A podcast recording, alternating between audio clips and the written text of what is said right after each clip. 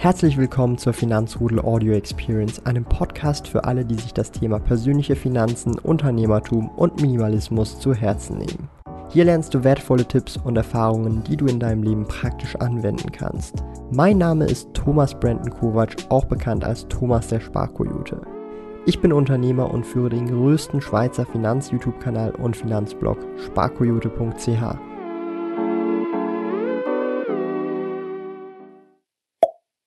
Guten Abend und herzlich willkommen zum Finanzrudel Community Talk. Wir sind heute mal wieder live mit einem sehr besonderen Gast, mit dem lieben Olli oder auch Dividenden-Backpacker, kennt man ihn auch auf Instagram und YouTube.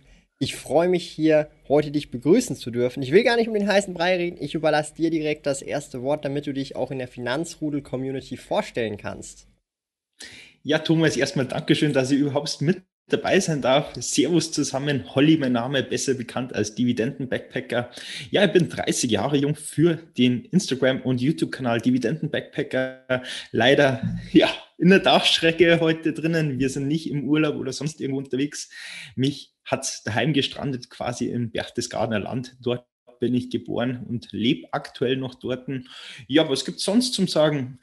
Stellt einfach die Fragen, Thomas stellt sie mir dann und auf jeden Fall cool, dass ich da sein darf. Ja, auf jeden Fall. Ich habe jetzt auch noch für die Leute den YouTube-Kanal von dir eingeblendet. Du bist ja auch auf Instagram unterwegs. Ich will jetzt erstmal auch noch viele der Stammgäste begrüßen. Der Gianni ist dabei, Mr. De Yoshi, Johnny Minion, Ruffy D, BitM, Theodor Eisenring, Michael Grabmeier. Falls du den Stream offen hast, kannst du natürlich auch Live-Chat-Fragen raussuchen. Und ja, wenn du was siehst, dann auch bemerken. Und ansonsten versuche ich da natürlich auch ordentlich den Chat zu scannen, damit ich auch da viele Community-Fragen mit einbaue. Und natürlich habe ich auch ein paar Fragen. Und zwar wollen wir doch direkt mal einsteigen. Wieso überhaupt Dividenden-Backpacker? Das musst du uns erstmal sagen. Wie bist du auf den Namen gekommen? Ja, das ist eigentlich relativ einfach. Also ich habe versucht, zwei Hobbys miteinander zu verbinden. Einerseits das Reisen. Ich liebe Reisen über alles. Am liebsten eigentlich mit einem Rucksack querbeet durch die Welt. Und andererseits liebe ich tatsächlich so ein passives Einkommen. Jetzt egal, ob das Zinsen oder Dividenden sind. Ja, Zins-Backpacker hat sich scheiße angehört, deswegen Dividenden-Backpacker. Cool. Also ich sag's mal so, dass Dividenden-Backpacker, wenn ich so das höre, denke ich mir halt so, hey, da ist jemand am Backpacken und ist im Prinzip finanziell frei durch Dividende. Ist das so ein bisschen auch der Hintergrundgedanke, das einmal zu erreichen? Oder ist es vielleicht schon der Fall, dass du diesen Status bereits schon erreicht hast? Mal abgesehen vom Reisen aktuell. Ja, so aktuell ist ja nicht viel möglich, aber tatsächlich, also die Dividenden decken bereits das Reisen. Also ich reise normalerweise so ungefähr 5 bis 7 Wochen im Jahr, querbeet, egal ob das jetzt Südostasien ist, Mittelamerika. Aber tatsächlich, die Dividendeneinnahmen decken das Ganze schon und das Primärziel wäre natürlich, ja, irgendwann wirklich von dem Ganzen ja leben zu können, reisen zu können, frei zu sein, vor allem so, wie es das du schon gesagt hast. Ja. Sehr cool. Also, wenn ich das noch so ein bisschen nachbohren darf, so finanziell frei, du hast ja gesagt, du könntest davon theoretisch, also Dividenden würden das schon decken. Also bist du konkret gesehen jetzt schon, also zumindest so baseline finanziell frei, du kannst deine aktuellen jetzigen Kosten bereits schon decken von deinen passiven Einnahmen oder noch nicht? Oder bezieht sich das jetzt nur, wenn du reisen würdest? Tatsächlich nur, wenn ich reisen würde. Schade, bei mir fehlt da schon noch einiges an Holz, muss ich sagen. Also, weißt du, wie viel hast du dir mal ausgerechnet, wenn du, sagen wir mal so, diese 4%-Regel nimmst? Weißt du, wie viel du da brauchen würdest? Boah, ich habe irgendwann aufgehört zum Nachrechnen, weil wir haben ja davor schon ein bisschen diskutiert, irgendwann steigert sich der Lebensstandard so ein bisschen und da muss ich echt sagen, also ich muss ehrlich sein, unter 7-stellig brauche ich da nicht anfangen. Ja, also schon so die Million Minimum, vielleicht so, um, dass es auch ein bisschen gemütlicher ist, vielleicht schon so eher 1,5 aufwärts wahrscheinlich, gehe ich mal davon aus. Genau, du hast es eigentlich gerade richtig gesagt, 1,5 aufwärts, dass dann wirklich gemütlich ist, dass man auch wirklich... Ja, es kann ja immer mal was passieren, dass gar kein Geld mehr reinkommt, dass es vielleicht ein Unfall ist, dass du irgendwie Krankenhauskosten decken musst und so weiter und so fort. Also auch so vielleicht Zukunftswünsche, Kinder vielleicht, solche Sachen, dass das auch mit einberechnet ist sozusagen, so mit der Lifestyle-Erhöhung, die halt so mit sich kommt. Ja, also sehr realistisch, finde ich auch sehr gut. Ja. weil es gibt ja auch, weißt du, es gibt so viele, die sagen sich, ja, weißt du, mit 500.000 bin ich schon finanziell frei und so, und dann sind nicht Kinder mit einberechnet, dieses nicht mit einberechnet und dann so, es passiert ja noch vieles, ja, und nur weil man jetzt so studentenmäßig lebt, heißt es ja nicht, dass man mit Kindern und wenn man zufälligerweise Drillinge bekommt, weiterhin so studentisch lebt, oder? Tatsächlich war er am Anfang auch blauäugig. Also das muss ich ganz ehrlich zugeben, aber das hat sich dann irgendwann relativ schnell gelegt, wo dann wirklich mal, wenn du dich da informierst, was du für private Krankenversicherung zahlen musst, und da reden wir halt hier in Deutschland von 500 € gleich mal. Ja, das sind dann andere Hausmarken. Ja, auf jeden Fall. Kannst du vielleicht sonst noch so ein bisschen was zu deinem Werdegang erzählen? Ich finde ihn tatsächlich sehr spannend, so wie es da, oder wie du überhaupt im Berufsleben so stehst, dass die Leute sich auch so vorstellen können, weil ist immer sehr cool, so zu hören, was für Personen da genau auch an ihrer finanziellen Freiheit arbeiten. Ja, das ist auf jeden Fall sehr spannend, das Ganze. Ich versuche das jetzt auch ganz kurz zu machen. Also ich habe Koch gelernt, war dann in Österreich, das war österreichisches bestes Restaurant überhaupt. Obauer hat das geheißen, Hotel Obauer, 4-Hauben-Restaurant, richtig, richtig genial. Und dann bin ich tatsächlich zur letzten Wehrpflicht bei der Bundeswehr reingekommen. Also ich bin aktuell noch Soldat.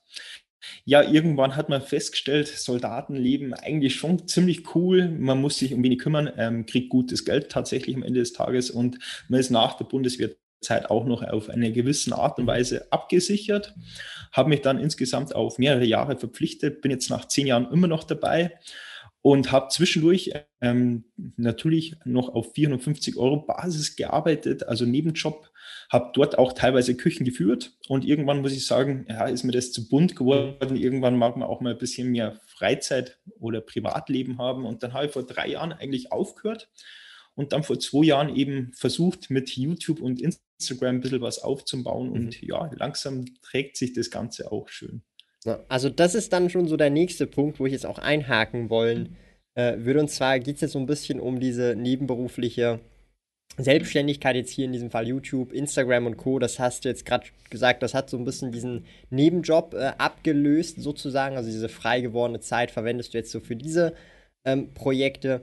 Ich meine, wie muss man sich das bei dir schon so vorstellen? Ich meine, das trägt sich selber, hast du schon gesagt. Ist das so in Zukunft auch so ein Ziel, das dann vielleicht mal Vollzeit zu machen, oder soll das einfach immer einfach so ein Nebenprojekt sein?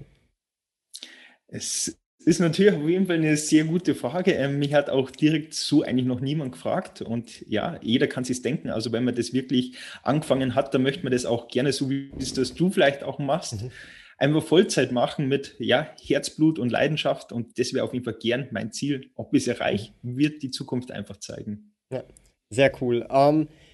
Du teilst ja da auch so ein bisschen deine Investments auf deinem YouTube-Kanal. Du hast ja auch das 450 € Dividenden-Portfolio im Monat so gesehen, wie ich das mitbekommen habe, was mir auch vorhin noch kurz vor dem Stream erklärt gehabt. Wie sieht es da so bei den Investments aus? Was muss man sich da so vorstellen? In was investierst du so, und wie ist das Ganze verteilt? Oder in was investierst du überhaupt nicht? Boah, es gibt, glaube ich, gar nichts, wo ich nicht investiere. Wirklich? Ich denke mal immer so. Oh. Boah, also ja, okay, einen Puff habe ich jetzt nicht, aber nee, auf jeden Fall genauso wie Kryptowährungen, P2P. Ich habe Oldtimers gehabt, also so Mofas-Sammlung habe ich daheim gehabt. Ihr hört sie jetzt ein bisschen krass an, aber ich habe mir jetzt auch eine Rolex gegönnt. Also die kommt demnächst dann irgendwann im Laufe des Jahres. Was für eine, wenn man fragen darf? Oder? Die Ulster Petrial, 41 mm. Ich kenne mich da überhaupt nicht aus. Also richtig schönes Teil. Also ich kenne mich da gar nicht aus. Also dass ich mir das so vorstellen kann. Rolex ist ja schon so auch eine teurere Marke. Also wahrscheinlich nicht so günstig. Das ist die günstigste tatsächlich. Das sind 5.500 €. Okay, auch. Also es überschaubar, finde ich. Ja, für eine Uhr, so, ja, ich weiß schon, aber es ist immer noch heftig, wenn ich so das überlege. Aber ich will ja auch nicht irgendwie sagen, dass das nichts ist, sondern, besser gesagt, du investierst ja in alles Mögliche. Ich habe hier jetzt zum Beispiel ein Fossil, ja, Unlimited Booster Display. Ich meine auch Trading Card Investments. Du hast die Uhren, ich habe hier die Pokémon-Karten. Wäre das was für dich, wenn ich mal so fragen darf, oder hast du überhaupt gar keinen Bezug zu Pokémon oder anderen Trading Card Games? Also da habe ich gar keinen Bezug, aber wenn du jetzt sagen würdest, Holly, kauft er das oder kauft er dieses Lego irgendwas, also ich muss ganz ehrlich sagen, genauso wie im Reselling mit Kopf, da seid ihr einfach Profis drinnen und da muss ich einfach ganz ehrlich sagen, wieso sollte man nicht einfach mal einem Profi vertrauen und da einfach mal ein paar hundert Euro in die Hand nehmen? Okay, also so bei paar hundert Euro ist es okay, also einfach so, dieses Display geht für etwa 10.000, so ungefähr. Also das sind dann schon nochmal, ist nochmal eine andere Größenregion. Aber ich verstehe, was du meinst, aber ich denke, da muss man so ein bisschen aufpassen. Ich würde jetzt zum Beispiel nie jetzt blind was konkret kaufen. Also bei Lego bin ich ja zum Beispiel auch ein bisschen drin. Ich habe da jetzt so 5.000, 6.000 in Lego drin. Aber ich versuche da immer selber auch nochmal den Research zu machen über Bricklinks und andere Seiten, Ebay-Preise, die Marktpreise vergleichen und so. Weil ich denke, es ist halt, es ist, glaube ich, schon gefährlich, so in Dinge zu investieren, die man nicht versteht. Also ich weiß nicht, wie stehst du dazu? Verstehst du zum Beispiel auch viel von Uhren? Bist du da voll drin, wenn ich fragen darf? Weil 5.000 Euro ist ja schon auch nicht wenig für die meisten. Ich bin da nicht wirklich drin. Also das beste Beispiel war eigentlich die Mofa-Sammlung, was ich mal gekauft habe. Ich habe 2 linke Hände gehabt, habe nicht schrauben können, habe mir das wiederum mit dem Hintergedanken gekauft. Ich muss jetzt das einfach lernen. Ja.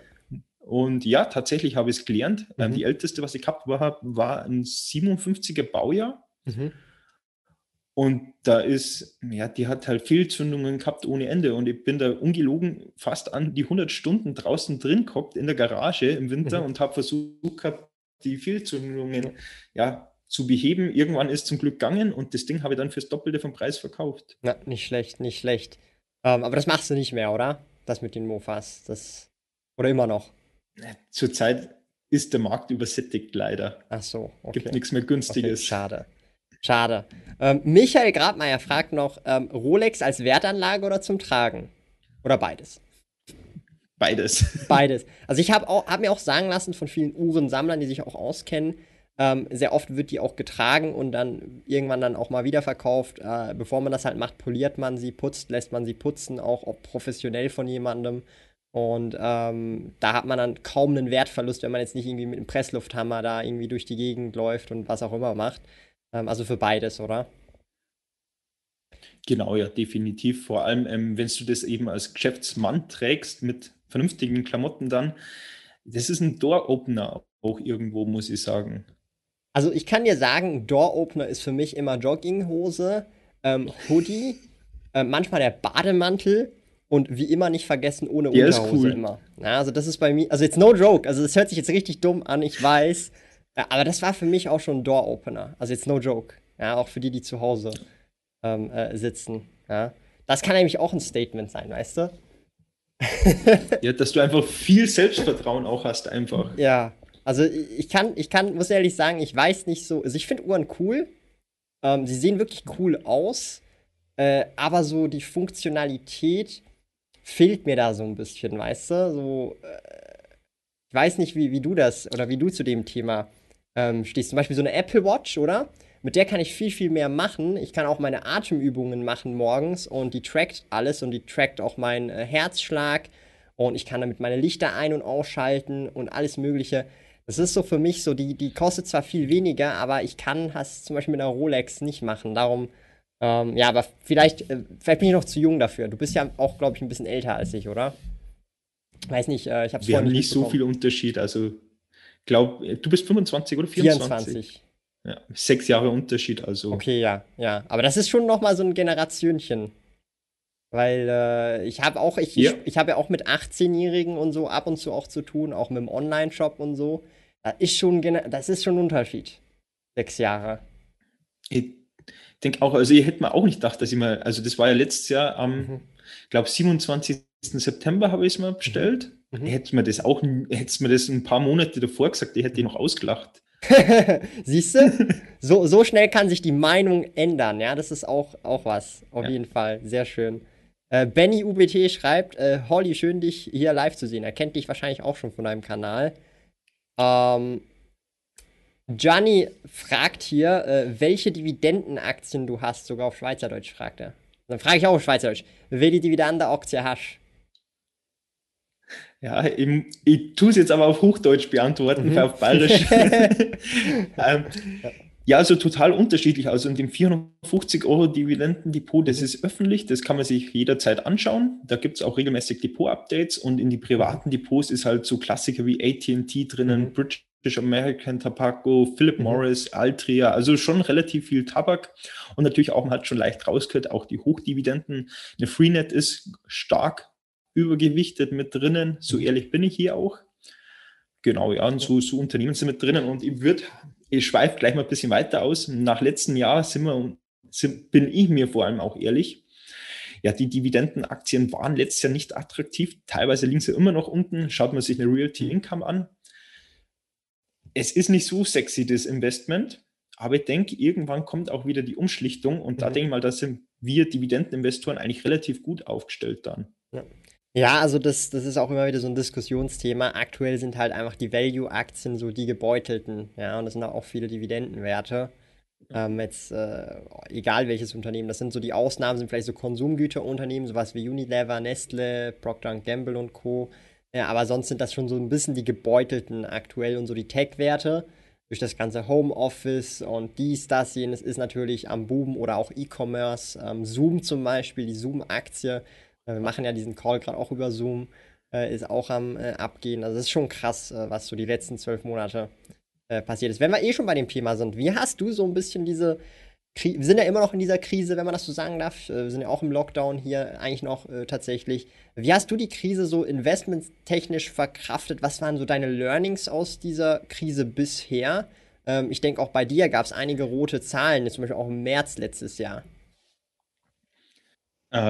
Ich sag's mal so, wie es tatsächlich war. Es ist kacke, wenn es beruflich und eben investmenttechnisch beides gerade so richtig rappelt. Dementsprechend habe ich mich auch total falsch verhalten. Leider passiert's. War ein fettes Learning. Ich habe teilweise Aktien verkauft, wo mir dann im Nachhinein so gedacht habe, so hättest du die wirklich verkauft, wenn es jetzt privat, beruflich genauso bescheiden gelaufen wäre. Das war auf jeden Fall ein schönes Learning. Und tatsächlich, was für mich wichtig war, bevor man es verkauft, eigentlich wäre dann die Situation umgedrehte Psychologie, du müsstest eigentlich nachkaufen. Das war eigentlich das größte Learning. Ja. Also, wenn ich es richtig verstanden habe, du hast dann auch Verluste realisiert während der Krise, weil du halt gedacht hast, vielleicht, okay, es könnte noch heftiger, vor allem bei bestimmten Titeln, ins Bodenlose reinbretschen und nicht wie so ein einfach wie ein Deadcat Bounce oder halt im Prinzip wie ein Bounce wieder zurückschellen im April, Mai, Juni oder wie? Nee, tatsächlich habe ich gedacht, es wird nochmal ein bisschen dunkler, aber tatsächlich habe ich auch doch ziemlich viel Glück gehabt. Also ich bin eigentlich wieder mit einem blauen Auge davon gekommen, weil ich in Kryptowährungen investiert habe. So wie du auch. Also das ist schon sehr spannend. Ich meine, du hast jetzt ja dieses Learning gemacht und ich denke auch für spätere Krisen, wir sind ja auch beide sehr jung, da werden wir noch ein paar, vielleicht auch, bis wir sterben, noch ein Dutzend Krisen erleben, gefühlt, ja. Man sagt ja so, alle 5 bis 10 Jahre kommt so eine Krise ungefähr, Daumen ab. Da wirst du schon auch solche Learning oder mit diesen Learnings dann halt solche Sachen wahrscheinlich auch nicht mehr wiederholen. Also rückblickend gesehen wäre es ja eigentlich ein Fehler gewesen. Ja, man hat es natürlich erst jetzt im Nachhinein gewusst.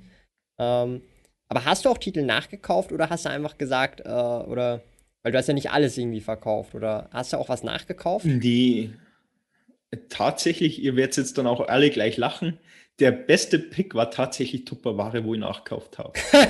Geil, da haben die nicht sich verzehnfacht, oder? Also, die haben sich doch ganz krass entwickelt, oder nicht? In den letzten Die waren auf unter 2 € und stehen jetzt aktuell wieder bei 25, 27 € Eben, das ist ein 10-Bagger, oder? Also, das ist abartig. Ja. Krass. Also, aber ich habe nicht viel nachgekauft. Also, ich bin jetzt mit meiner Position wieder leicht grün.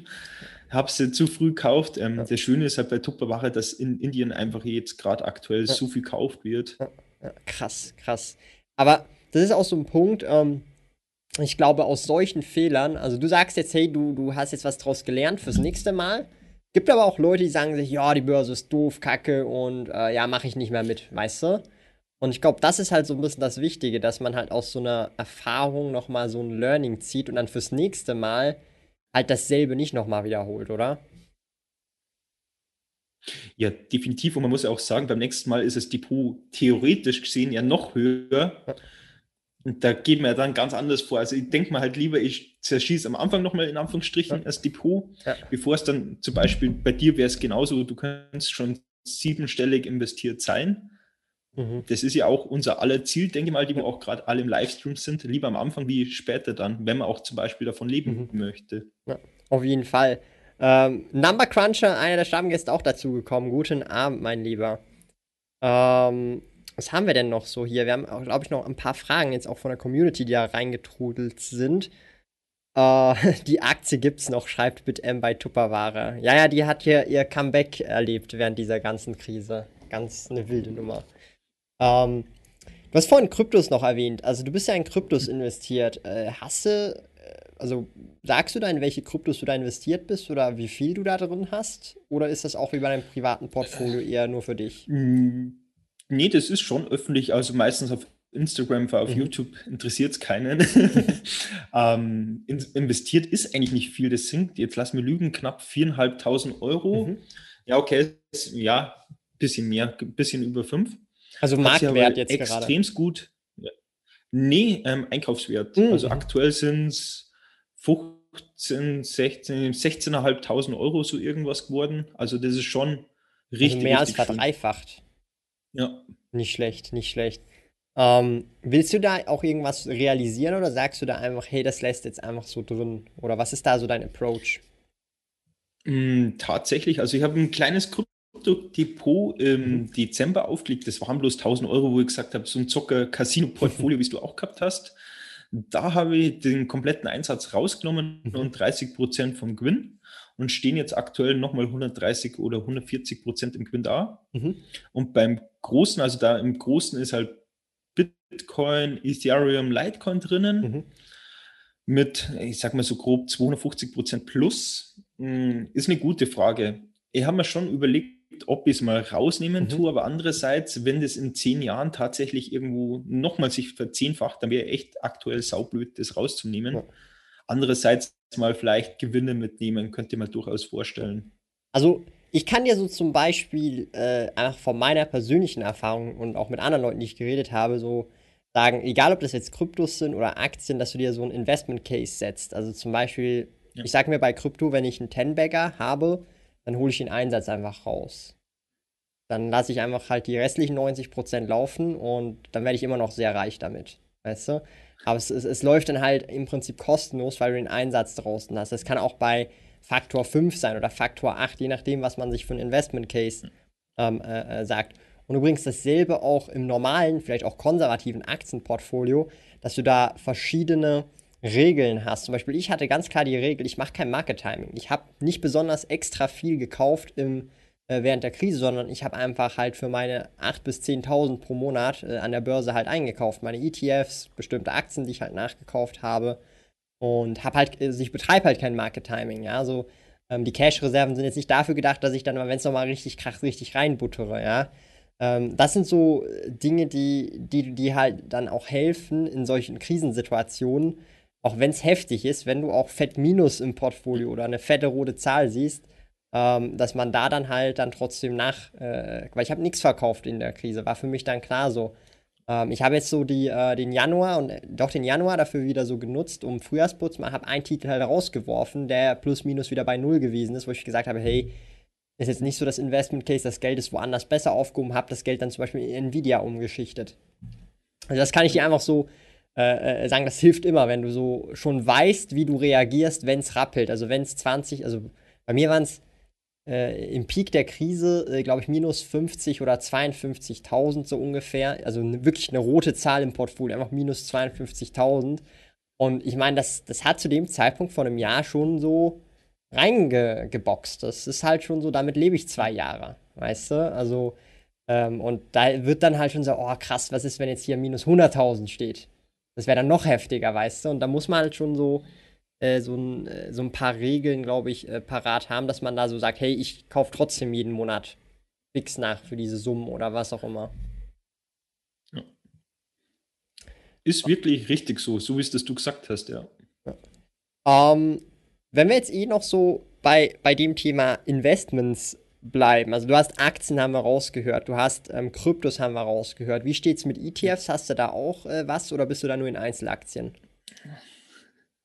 Ich bin tatsächlich nur in Einzelaktien. Also ETF habe ich schon öfters mal angeschaut, aber ich muss ganz ehrlich sagen, es ist langfristig definitiv lukrativ. Da wäre jetzt blöd, wenn ich was anderes sagen würde, aber ich finde den Reiz der Einzelaktien einfach viel, viel interessanter.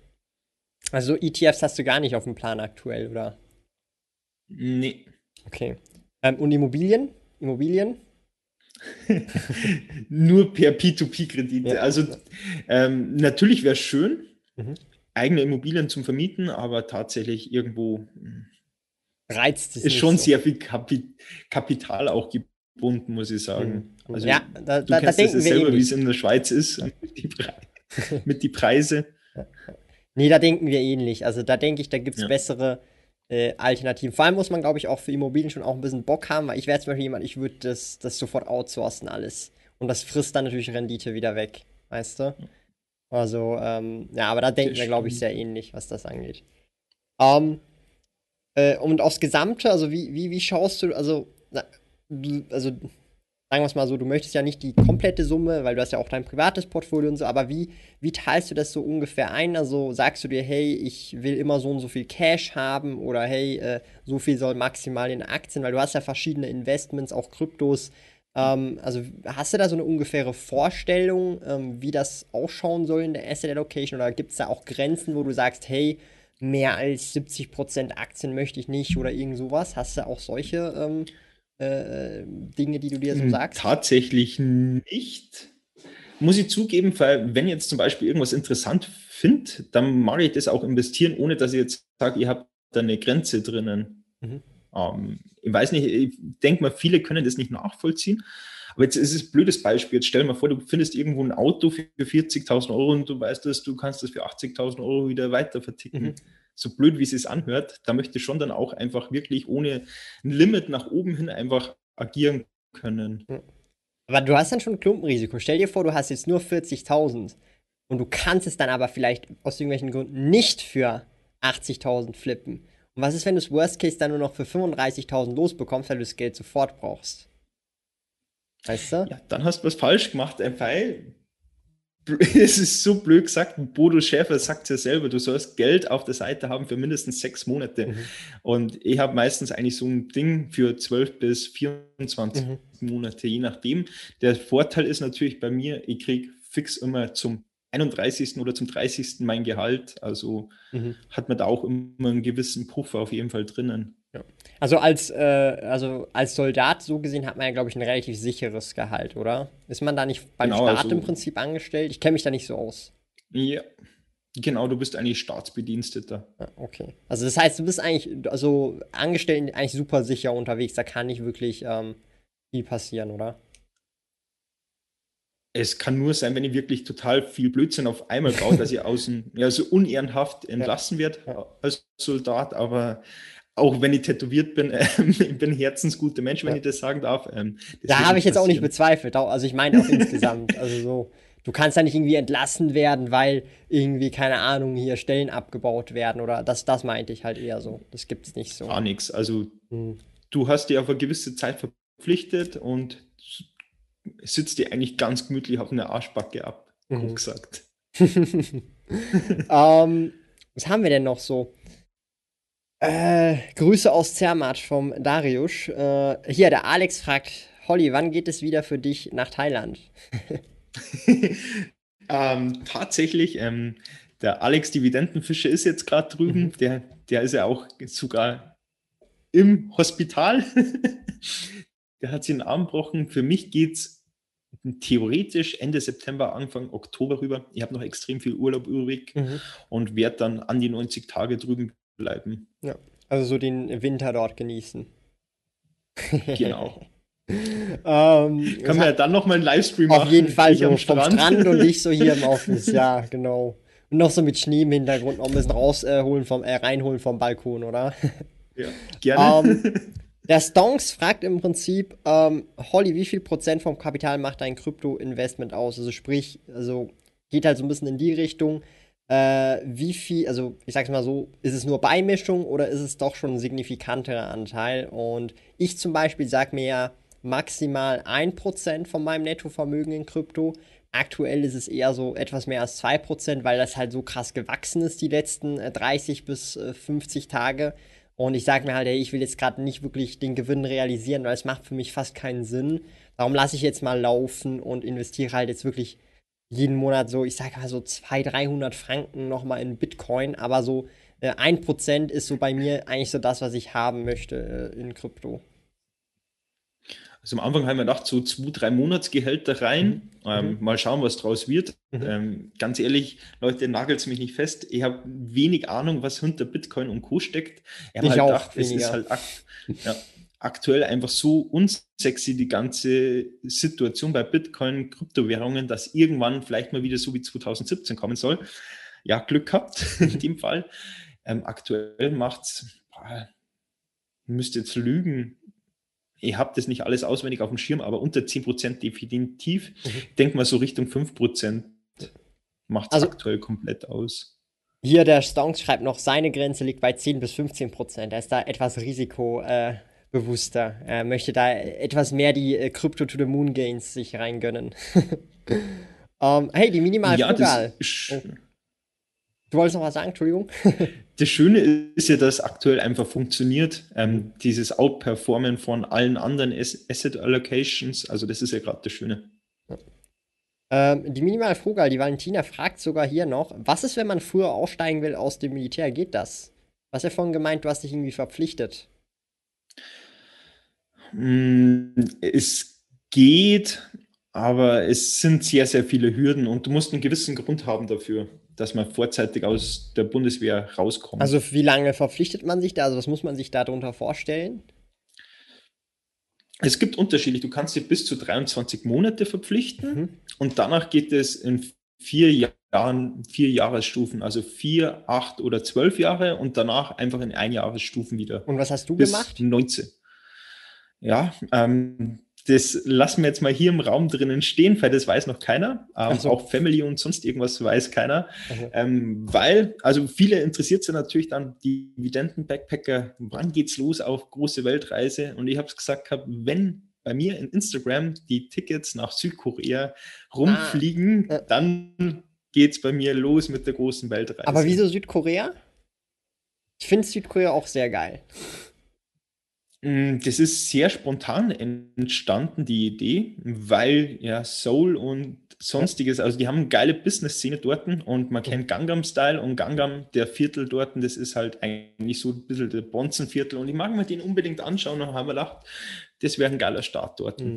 Also ich muss ganz ehrlich sagen, so Asien, vor allem jetzt auch Japan, Tokio und so, reizt mich sehr. Wir wären ja letztes Jahr gegangen, aber dann ist die Roni-Geschichte losgegangen.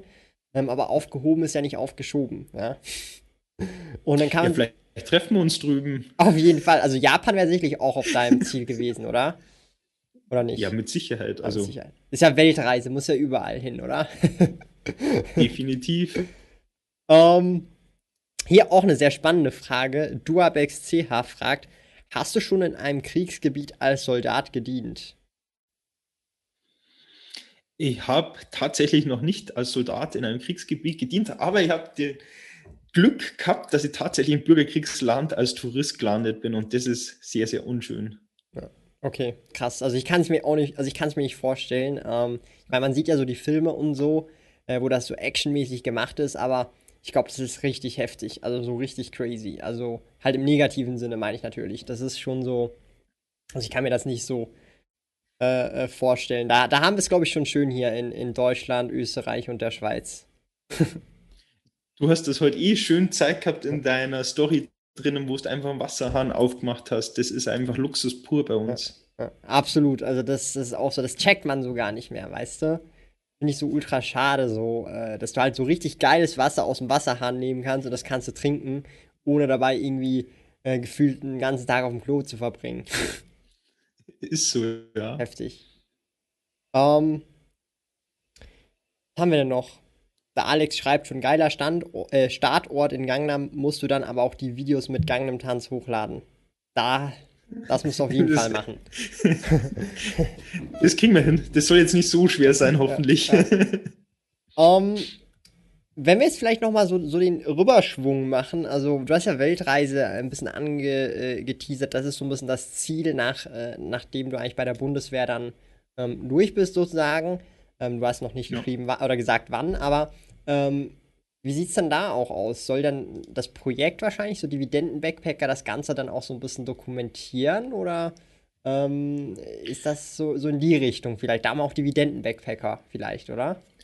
Genau, das soll einfach dann auch wirklich suggerieren, dass man, egal ob man jetzt welchen Bildungsstandard hat, also ich bin nicht gebildet, da mache ich mir auch nichts vor, aber dass es jeder schaffen kann und das ist eigentlich das Primärziel mit meinem Kanal, dass man da auch die Leute darauf hinweist. Man muss jetzt nicht hochintelligent sein, man kann tätowiert sein von oben bis unten und trotzdem in Aktien investieren und auch guten Profit damit machen und davon leben können irgendwann. Aber Hosen hast du an, oder? Oder nicht? Magst du jetzt anschauen? Nee, also wir wissen es ja nicht. Also ist ja halt so. Also ich will ja nur noch mal sagen, bei den meisten YouTubern, du weißt halt nicht, ob sie eine Hose anhaben. Du siehst nur den Oberkörper. Ich sag's normalerweise sitzt sie immer abends in einer kurzen Hose da, aber heute haben wir Nacht, heute zieh mal eine schicke Hose an. Extra für dich, Thomas. Ja, was haben wir denn? Nee, heute keine Cola am Start. Heute ein Wasser in einem Starbucks-Getränk für die Aktionäre. Bist du Starbucks-Aktionär? Oder nicht? Nee, war ja aber früher mal. Ist tatsächlich ein spannendes Dividendenunternehmen, was grundsätzlich eigentlich eine sehr gute Dividendenpolitik, also fast Dividendenwachstum grundsätzlich verfolgt. Also bin da schon länger drin. Hast du, vielleicht das ist auch nochmal so eine Frage, bei den Dividendentiteln hast du vorhin viele Titel erwähnt, die bereits jetzt schon einen höheren Cashflow zahlen. Also ich gehe davon aus, du fokussierst dich dann mit zum Beispiel auch diesem Dividendendepot mehr auch auf den heutigen Cashflow und nicht auf Dividendenwachstum dann vielleicht in 5 bis 10 Jahren, oder? Ich versuche das jetzt gerade ein bisschen zum Umschlichten wieder. Natürlich, hohe Ausschüttung ist sexy, aber tatsächlich, was eben, wie es das du schon gesagt hast, was lukrativer ist, durch dem, dass wir natürlich auch noch jung sind, die Dividendensteigerung. Und das versuche ich jetzt gerade so ein bisschen mit einzubauen, versuche ein paar Titel abzustoßen und das dann einfach besser oder nochmal versuchen, besser zum Aufbauen. Ja, umzuschichten sozusagen so ein bisschen. Ja. Ich habe das, glaube ich, weiß gar nicht, hast du das vorhin erwähnt, seit wann bist du schon also an der Börse investiert oder wann hast du angefangen? Oder wie kam es dazu vielleicht auch? Boah, das war eigentlich cool, ja, 2012. Du, 2012 hat es noch nicht richtig Internet gegeben, das war eigentlich das Lustige. Ich habe meine ersten Aktien tatsächlich mit dem Handy geordert, also ich habe tatsächlich einen Bankberater angerufen. Hintergedanke war schneller Reichtum. Was ist kommen? Schnelle Armut, würde ich sagen. Also ich habe relativ viel Geld verloren am Anfang. Klassiker, war aber gut, so muss ich sagen, weil man einfach gemerkt hat, dass dieses Zocken einfach nicht funktioniert und dann einfach in die langfristige Investitionsschiene irgendwie reingerutscht ist. Also jetzt schon seit 9 Jahren, oder wie? Also seit 9 Jahren bist du schon? Ja. Also du bist jetzt, also mit 21 hast du angefangen, oder? Genau, ja, mit 21, ja. Nicht schlecht, sehr. Also somit, einfach um das in Relation zu setzen, 2012 im Sommer habe ich meine Ausbildung als Informatiker begonnen. Ich habe dann mein erstes Gehalt in der Lehre, in der Ausbildung verdient, 2012. Also es ist schon so, 2012 war ich 16. Also das ist schon... Schon krass, gell? Wenn man so zurückschaut, hey. Das ist heftig. Und ich meine, so, das ist ja so das Spannende, das ist ja auch das Beste, du hast jetzt so mit Trading sozusagen angefangen, schnell reich werden, aber da hast du dann auch gemerkt, hey, das klappt nicht, du hast deine Strategie dann auch immer mit der Zeit dann auch angepasst und halt immer wieder Neues dazugelernt. Also das merke ich zum Beispiel.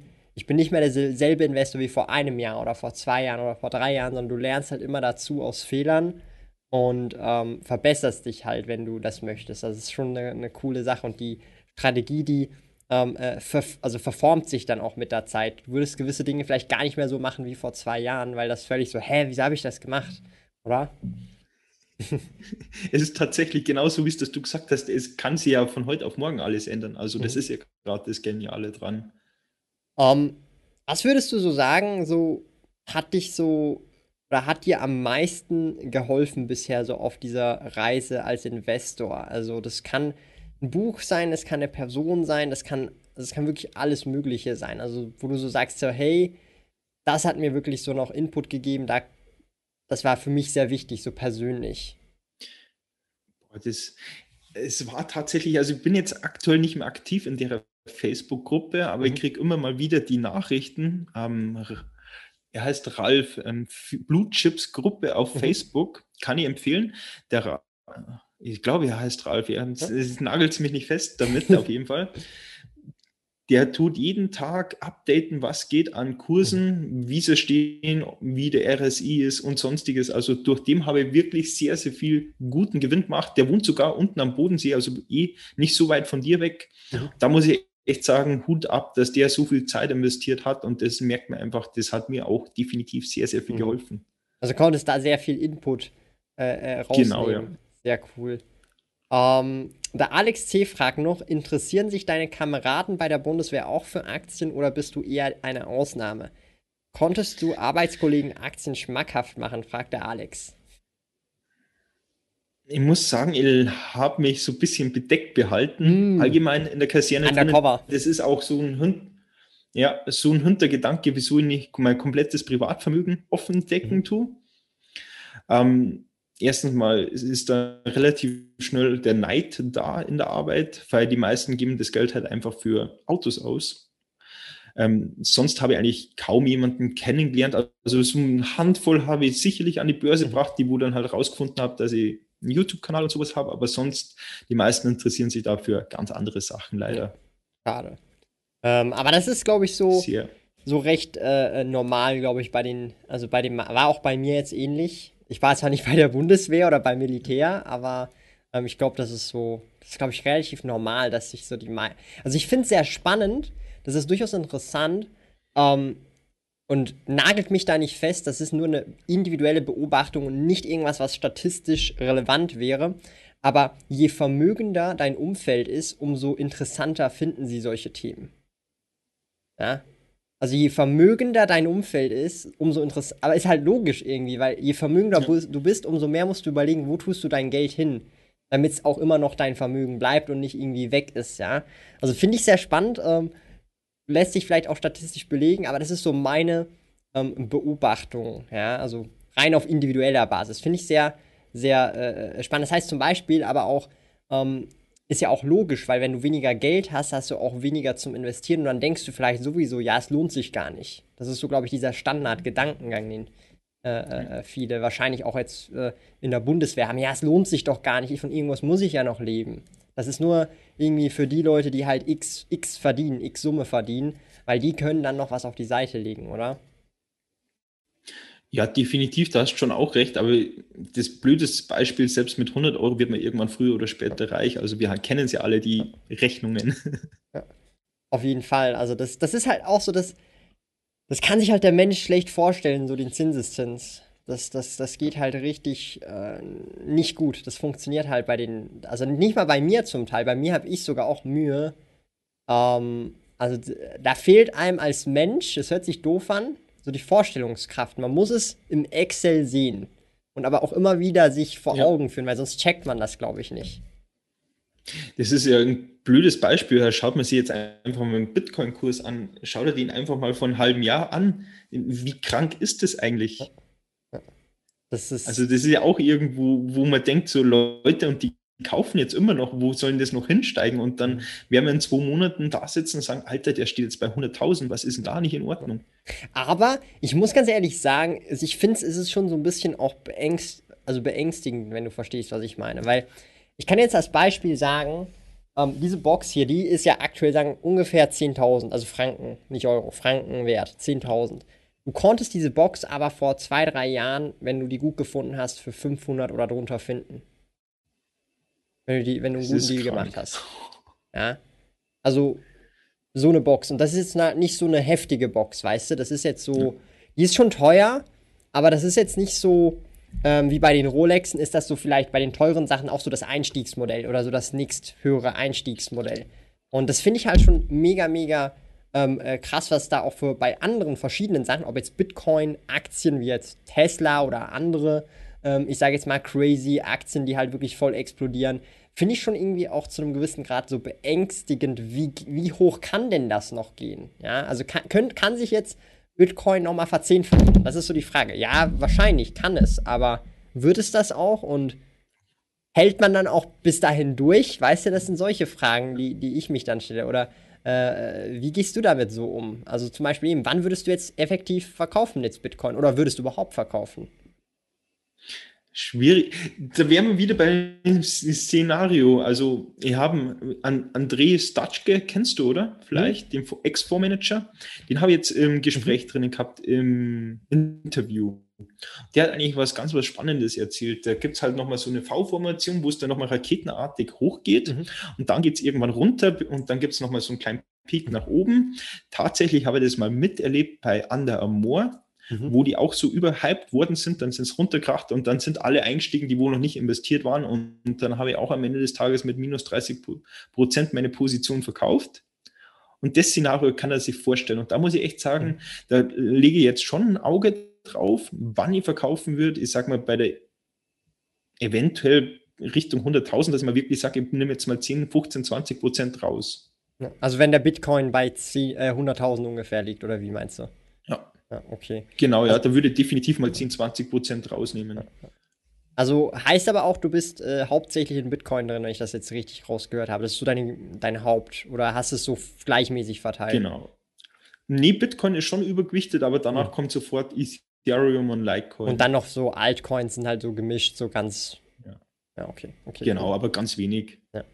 Also ich bin zum Beispiel nur in Bitcoin mittlerweile drin. Ich habe mir ja auch so mit Altcoins vor zwei, drei Jahren, also da 2018 war das ja, 2017, heftig die Finger verbrannt und habe mir halt so gesagt, so, yo, ich bin jetzt wieder bei Kryptos dabei seit Anfang letztes Jahr und habe dann gesagt, einfach nur noch, also BTC, nur noch Bitcoin und ja, mal gucken, wie es jetzt ja weitergeht. Also ich finde ja spannend, Tesla hast du ja sicherlich auch mitbekommen, die haben ja fast 8% von ihren Vermögenswerten in Bitcoin und die haben ja jetzt schon wieder heftige Gewinne eigentlich praktisch eingefahren, ja, also Buchgewinne halt einfach und die überlegen sich ja auch schon irgendwie Bitcoin als Zahlungsmittel allenfalls zu akzeptieren, um einen Tesla zu kaufen, wobei sie ja auch gesagt haben, hey, vielleicht tauschen sie es sofort in Fiat um, vielleicht aber auch nicht, das haben sie sich offen gelassen. Würde das für dich in Frage kommen, wenn du mit deinen Bitcoins einen Tesla kaufen könntest, mit denen, die du bisher jetzt schon angesammelt hast, weil der so nach oben geht? Würdest du damit einen Tesla kaufen? Oder nicht? Nö. Bringt mir nichts, der passt nicht in meinen Rucksack dann rein. Okay, hast du recht. Ich muss so ehrlich sagen, so, ich habe mir damit dann auch schon so die Frage gestellt, ob ich das machen würde. Und da habe ich gesagt, so, nee, wahrscheinlich nicht, ich würde ihn einfach mit Cash kaufen, weil ich habe mehr Cash, als dass ich Bitcoin habe. Weißt du? Aber finde ich schon so... Verstehe, aber... Finde ich schon mega spannend. Also bei dir natürlich macht es keinen Sinn, wenn du am Backpacken bist, aber ja, auf jeden Fall, ja. Ich finde es insgesamt einfach spannend, dass solche riesigen Firmen Bitcoin sich halt so ernsthaft überlegen und sogar halt drin sind effektiv mit einer... Also 1,5 Milliarden US-Dollar waren das ja, glaube ich. Also richtig heftig. Ja, heute ist ja auch das Interview mit BlackRock gewesen, dass die jetzt eventuell auch investieren. Das ist ja auch nochmal ein krasses Vertrauen eigentlich. Also BlackRock Bitcoin ist ja mal ganz heftig. Ja, so für alle, die nicht Bescheid wissen, ist eigentlich, glaube ich, der größte. Nicht der größte? Ja. Der größte. Darunter, also iShares, es gehört BlackShares zum Beispiel. Also viele eurer ETFs in euren Portfolios werden von BlackRock rausgegeben, schlussendlich über die Brand iShares. Also das ist das wäre dann eine ganz wilde Nummer, glaube ich. Ja. Ja, der größte Vermögensverwalter der Welt mit über 7 Billionen, oder? Billionen, ich glaube, ja. Müssten Billionen sein, ja. Weil Milliarden wären zu wenig und das nächste, ja doch, Billionen. Also Trillions ist es dann auf Englisch. Müsste richtig sein. Weil die haben ja, ist ja um 1 verschoben. Genau. Da gibt es übrigens ein gutes Buch dazu. Also das heißt einfach BlackRock. Also das Buch heißt einfach BlackRock und da geht es halt um eben diesen Vermögensverwalter und wie viel Macht der eigentlich auch hat. Ja, weil der hat überall seine Fingerchen im Spiel. Wenn ihr euch so anschaut, so die Charts oder diese Pie-Charts, wem Aktien gehören, so im Streubesitz, dann sieht man überall BlackRock. Mal mehr, mal weniger. Aber BlackRock ist praktisch bei jedem Unternehmen mit drin. Ja, also das ist wirklich heftig. Weil, und das ist ja auch das Spannende, BlackRock hat dadurch dann auch die Stimmrechte. Ja. Muss man auch, weil du, wenn du einen ETF halt hast, du kannst halt nichts mitreden, sondern das bleibt dann auch beim Vermögensverwalter. Das ist auch sehr spannend. Sagt man auch, das Dump Money geht dahin und dann können halt so die anderen Leute, die 0,0001% so ein bisschen schauen, so in welche Richtung soll es gehen. Ja, für alle Verschwörungstheoretiker mit Tinfoil-Head. Alles richtig macht, dass die das Zoom, die haben, ich weiß jetzt gar nicht mehr, wie das PC-System da heißt, aber das ist ja genial, was die da aufgebaut haben. Ja, das ist heftig. Ja. Was haben wir noch? Haben wir noch Fragen an dich? Ich gucke gerade mal noch in den Chat, da ist wieder was durchgekommen. Hier, der Sascha Fund fragt, hast du aktuell eine spezielle Aktie auf deiner Watchlist? Boah, aktuell auf der Watchlist, da sind mehrere drauf. Ich mag jetzt auf jeden Fall, das ist keine Kaufempfehlung oder sonst irgendwas. Bin aktuell dick in Freenet investiert und habe natürlich auch überlegt zum Nachkaufen, habe jetzt aber nicht mehr nachgekauft, weil ich schon stark übergewichtet bin. Aber die haben letztes Jahr ausnahmsweise mal einiges richtig gemacht. Ich hole jetzt ganz kurz aus, wenn das okay ist. Die haben Dividende nicht gezahlt, die haben das zum Schuldenabbau hergenommen, die haben die Beteiligung an Sunrise, eben Schweizer Konzern, verkauft, ziemlich gut sogar, haben das Geld auch mal hergenommen zum Aktienrückkauf und zur Schuldentilgung und haben sie jetzt neu refinanziert und nochmal zu weniger Zinsen und rundum schaut es okay aus, ist aber kein Apple, kein Tesla oder sonst irgendwas, kein zukunftsträchtiges Modell, aber man wird es immer mal wieder brauchen, dass man Handyvertrag, Tablet-Vertrag oder sonst irgendwas braucht und da sind sie echt gut aufgestellt. Also überlegst du dir noch so ein bisschen, aber wegen Klumpenrisiko bist du da am Haar. Also ich bin da ziemlich dick investiert, also das macht mehr als 10% aus vom Portfolio. Okay, krass. Also ist deine größte Position, wenn ich das richtig rausgehört habe. Genau, ja. Okay. Aber da habe ich mich halt wirklich tief eingelesen und deswegen traue ich mir das halt auch zu. Also ich würde es jetzt nicht machen, wenn ich mich da nicht informiert hätte. Also vielleicht nochmal so als abrundende Frage jetzt vielleicht noch zum Aktienportfolio. Wie viele Titel hat das? Also weißt du das so ungefähr? So, oder was ist deine maximale Anzahl Titel, die du haben wollen würdest, da du ja eh nur in Einzelaktien investierst? Also über 50 nicht, weil es dann einfach total unübersichtlich wird. Also aktuell bei 40 rum, wenn nicht sogar 35 bloß. Aber, also du sagst maximal einfach 50 so gesehen, dass es immer noch überschaubar bleibt. Okay. Genau, ja. Wir kommen langsam zum Ende. Vielleicht noch so, können wir ja noch so ein bisschen auch Zukunftsausblick mit dir besprechen. So, was sind so deine persönlichen Ziele, hast du überhaupt oder setzt du dir überhaupt? Wenn ja, welche sind das? Ob das jetzt finanzieller Natur ist, eben, wir wissen, du willst eine Weltreise machen, du wirst es dann schon ankündigen, wenn die Tickets nach Südkorea ready sind, dann wissen wir Bescheid. Aber was sind so deine Ziele, kurzfristig, mittelfristig, längerfristig? Seit letztes Jahr weiß ich, dass einfach das persönliche Glück einfach extremst wichtig ist. Also, dass du erstens mal zufrieden bist. Ich habe zum Beispiel jahrelang Schlafstörungen gehabt, die habe ich jetzt nicht mehr. Dass einfach wirklich du glücklich bist und das, wenn du glücklich bist, tragst du nach außen und das ist eigentlich richtig geil. Und ja, irgendwann natürlich mal Frau, Kinder, schauen wir mal. Also, da gehören natürlich zwei dazu. Das ergibt sich alles. Also ich mache mir da keinen Stress, keine Hektik oder sonst irgendwas. Oder ob das jetzt zum Beispiel 15.000 oder 20.000 oder nur 5.000 Euro investieren sind, aber nur 5.000 Euro sind, ist auch extrem viel. Ich mache mir da einfach keinen Stress. Und wenn du dir keinen Stress mehr machst, dann lebt sich so viel einfacher. Kann ich euch auch als Tipp geben. Also deswegen habe ich eigentlich so keine großartigen Ziele. Also setzt du dir im Prinzip, also gehst du ein bisschen nach dem Prinzip vor, dass du keine Ziele, also dass du dich nicht unter Druck setzt, wenn ich das richtig verstehe, das halt locker nehmen kannst. Genau, weil wenn du natürlich hat man Ziele, also YouTube-Kanal ist so wie du, ich denk mal, man mag unbedingt die 100.000 haben wegen diesen Kack-Play-Button, aber wenn du da komplett gemütlich rangehst, dann strahlst du auch eine Gemütlichkeit aus und dann bleiben die Leute gern da. Sagst du, boah, ich muss jetzt diesen Play-Button ergattern, dann hast du so einen Fokus und das macht ja keinen Spaß mehr. Deswegen einfach gemütlich alles nehmen und der Erfolg kommt dann von alleine irgendwann, hoffentlich. Also, ich bin voll bei dir, aber ich glaube, Ziele sind wenig, also zum Beispiel, ich sehe Ziele weniger als Druckmittel, sondern ich sehe Ziele als Kompass. Ich will ja wissen, wo ich hingehe.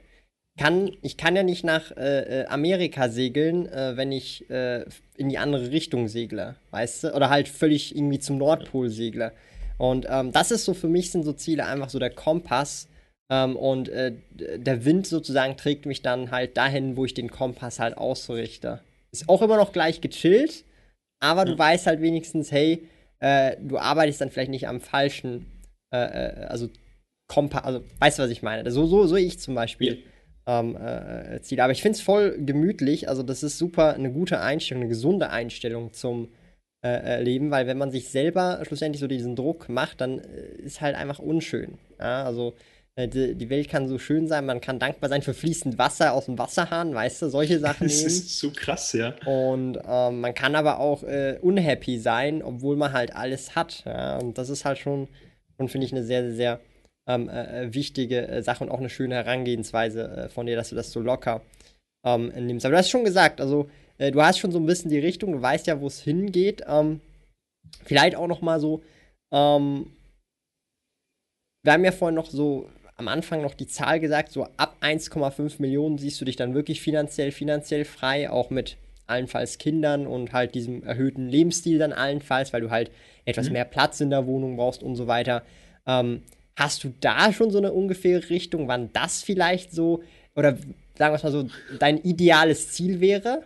Oder hast du dir das noch nicht so überlegt? So, ich meine, so, willst du das mit 60 erreichen, mit 80 oder schon mit 40, mit 35 oder machst du dir da nicht so Gedanken drüber? Also am liebsten hätte ich schon mit 30 erreicht, gell? Aber wir waren Spätentwickler. Nee, also ich denke mal, also siebenstellig, ohne dass es jetzt irgendwie arrogant oder sonst irgendwas anhört, vor dem 40. Lebensjahr definitiv, das wäre mein Ziel. Ja, sehr nice. Also ich glaube, also das hört sich auch immer so klischeehaft an, aber ich denke, wenn man sich das so vornimmt, dann ist die Wahrscheinlichkeit schon viel höher, dass man es erreicht, als wenn man es sich nicht vornimmt.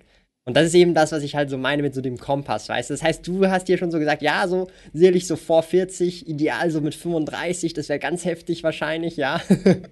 Und ich finde, das ist so wichtig, dass man so, wie jetzt auch bei dir, du sich so einfach sagt, hey, so bis und mit 40 würde ich schon gerne erreichen und dann einfach halt an den Zielen arbeiten, in der Bundeswehr halt da Gas geben oder halt eben mit Nebenprojekten, YouTube-Kanal, Instagram und Co. Gas geben, dass man da halt auch einfach vorwärts halt so kommt, sich so weiterentwickelt, und das finde ich auf jeden Fall, ja, mega, mega nice von deiner Seite. Gibt's noch von dir, Holly, etwas, was du der Finanzrudel-Community gerne mitgeben möchtest? Ich meine, es sind jetzt hier permanent 200 Leute jetzt die ganze Zeit dabei gewesen. Gibt es da was von dir, was du ihnen mitgeben möchtest? Es ist völlig egal, ob es mit Aktieninvestments oder auch irgendwas mit Lebens... Also es kann alles sein, was du einfach noch bei der Community zum Schluss loslassen möchtest oder weitergeben möchtest.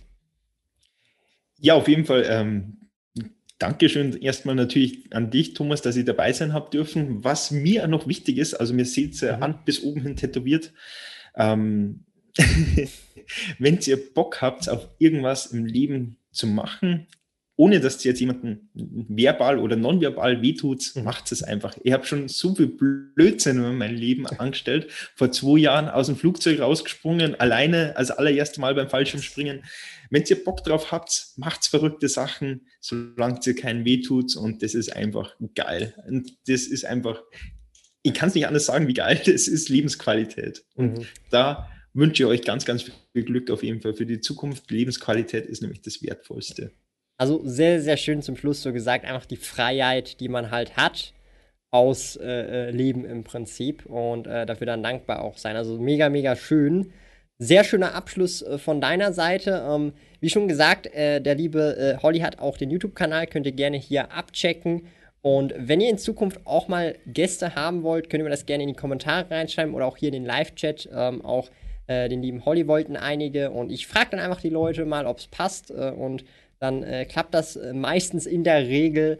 Ja, und dann findet sich ein Termin und dann kann man hier live eine gemütliche Runde zusammensitzen. Ich bedanke mich nochmal ganz herzlich bei dir, Holly, und wünsche dir auf jeden Fall alles Gute. Und wie ihr wisst, jeden Dienstag, Dividenden-Dienstag, 19 Uhr, jeden Donnerstag normaler Livestream, so wie heute, und jeden Sonntag Tea Time Talk, alles um 19 Uhr. Bis dahin, tschö Leute.